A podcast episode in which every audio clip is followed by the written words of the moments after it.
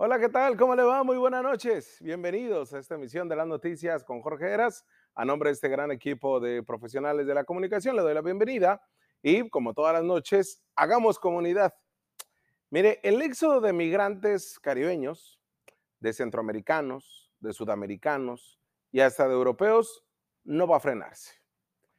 Las personas en contexto de migración, de movilidad, optaron por esta frontera nuestra pero es frontera de todas y de todos, ¿eh? Para buscar ya sea establecerse, vivir acá, trabajar o ingresar a Estados Unidos por la vía del asilo humanitario o sin visado con la compañía a sueldo de traficantes de personas. Ahora, como en 2016, volvemos a presenciar caravanas o flujos de personas en contexto de migración originarias de Haití, que llegan en su mayoría dispuestos a trabajar y vivir en la Baja California nuestra, en la Baja, California, de todas y de todos. Pero también hay un grupo importante que busca el asilo humanitario del gobierno de Joe Biden. Porque usted mire, usted verá próximamente en las calles de Mexicali, de Tijuana y de Ensenada a familias de afrocaribeños conviviendo. En los centros de trabajo quizá tendrá un compañero o compañera eh, de origen haitiano. Pues es momento por eso de entrar nuevamente en la reflexión para frenar nuestra irracional xenofobia. Esa que quizá usted la siente o la saca o la tiene a flor de piel, o hay quienes la tienen muy enraizada y pues eh, termina por incomodar y de momento no la sacan, pero habrá en la situación dada que lo harán. Curiosamente, una ciudad de migrantes como la mexicalense, tijuanense y ensenadense tiene hostilidad y rechazo hacia los extranjeros, más cuando son de bajos recursos, porque en aquella ensenada con la migración rusa no se decía de eso, o con la eh, nueva generación de eh, personas de Asia, chinos principalmente, que venían a inyectar recursos a la capital, no se decía eso. Y así podemos ver desde europeos, sudamericanos, con los cuales, pues bueno, su situación socioeconómica no era eh, pues precaria o no venían más bien desplazados por la violencia o por la situación eh, socioeconómica de sus países, pues es lo que nosotros terminamos observando como la aporofobia, que ya lo hemos venido planteando con el doctor este, Rodolfo García, esta fobia, este eh, hasta miedo a la pobreza. Como mexicanos continuamos fallando en el rechazo a los extranjeros en contexto de migración o movilidad.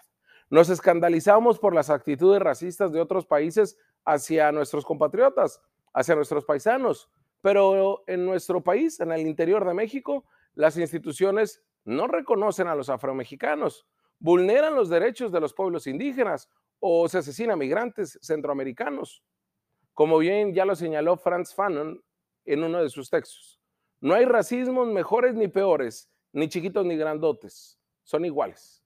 En todos los casos existe un proceso de deshumanización que permite que unas vidas sean prescindibles y otras no. Cabe repasar un poco lo que se vivió en septiembre del 2016, cuando el Instituto Nacional de Migración reportó que al menos 15 mil personas en contexto de migración extranjeras habían ingresado a México por la frontera de Tapachula, Chiapas. De ellos, 7.500 habían cruzado directamente hacia el Gabacho, Estados Unidos, para solicitar la protección del gobierno de entonces este, Donald Trump. Y 3.400 permanecieron en el estado de Baja California.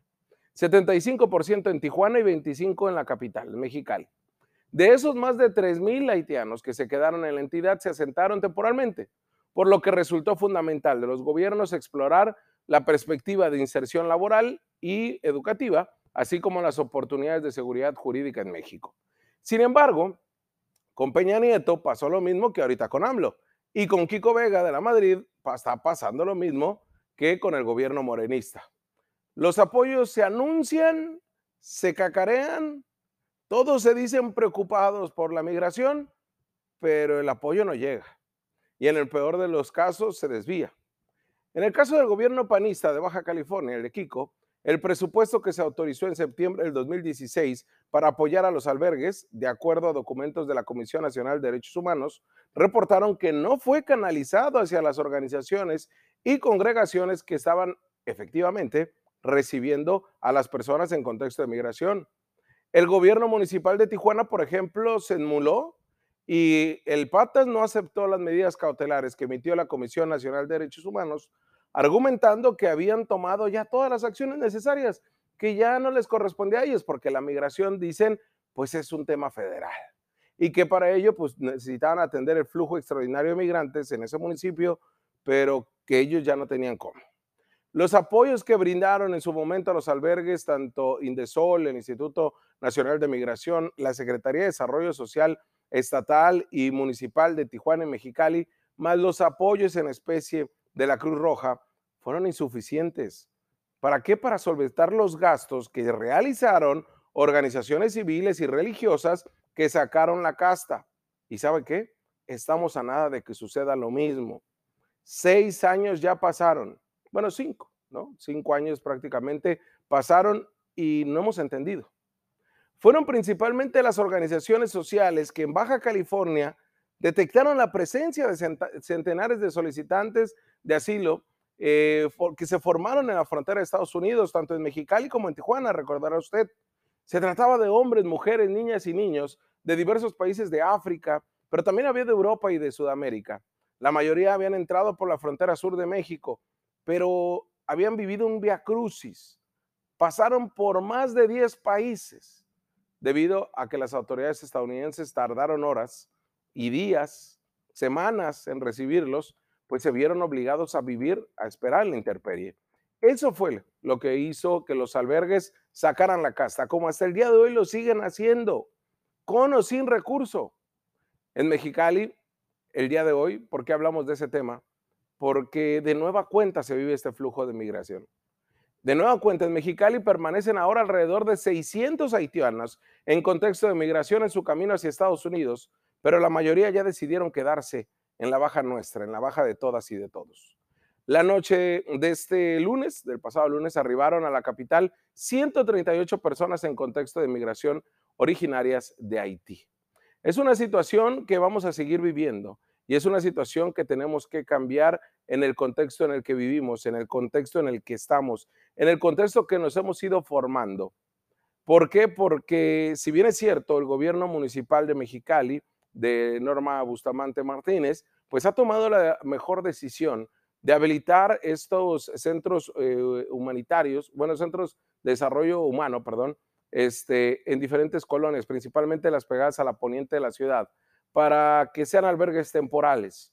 Una decisión acertada y una decisión donde ya también ha hecho este llamado a las cámaras empresariales para que pues también asuman una responsabilidad social por nuestros hermanos de, eh, del Caribe, pero también tienen que hacer lo mismo por los centroamericanos y también por todas aquellas personas que ingresen a nuestro país, tienen los mismos derechos constitucionales que nosotros.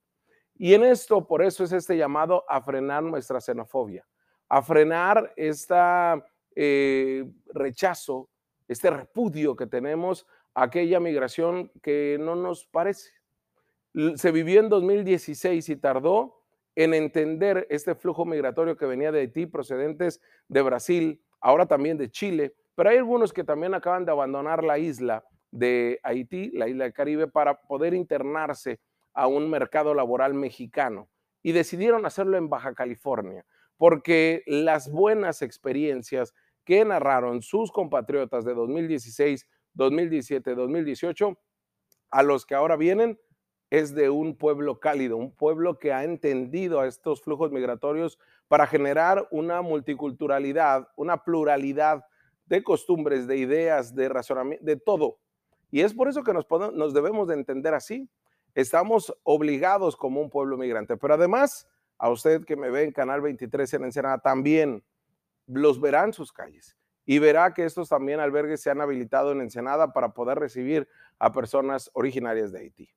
Y el día de hoy estaremos analizando este tema. Pero sí, es momento de entrar en esta reflexión, de entrar en este entendido que los gobiernos municipales, estatales, eh, y el federal le han fallado a la migración. Hoy la Comisión Nacional de Derechos Humanos emite una recomendación por las agresiones, por la brutalidad en la cual han actuado este, corporaciones policíacas y el Instituto Nacional de Migración en contra de estos, eh, de este flujo de migrantes extranjeros, principalmente centroamericanos que eh, han ingresado por la frontera de Tapachula en Chiapas.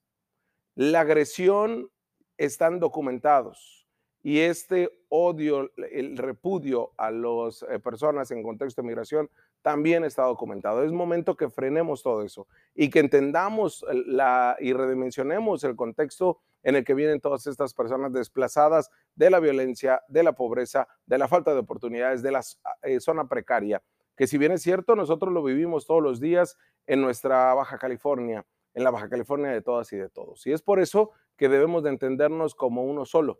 Ahora estamos ante este escenario. Ya el gobierno municipal sacó la casta, hizo las cosas diferentes, eh, no creando un mega albergue especial, sino estos temporales que bien eh, sacarán, sacarán la chamba. Sin embargo, pues bueno, en, en Baja California, tierra de migrantes, no hay unas instituciones que destinen presupuesto anual a estas tareas.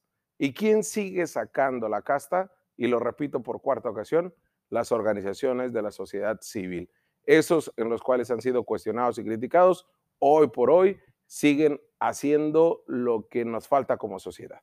Pero bueno, vamos a una pausa comercial y regresamos con más.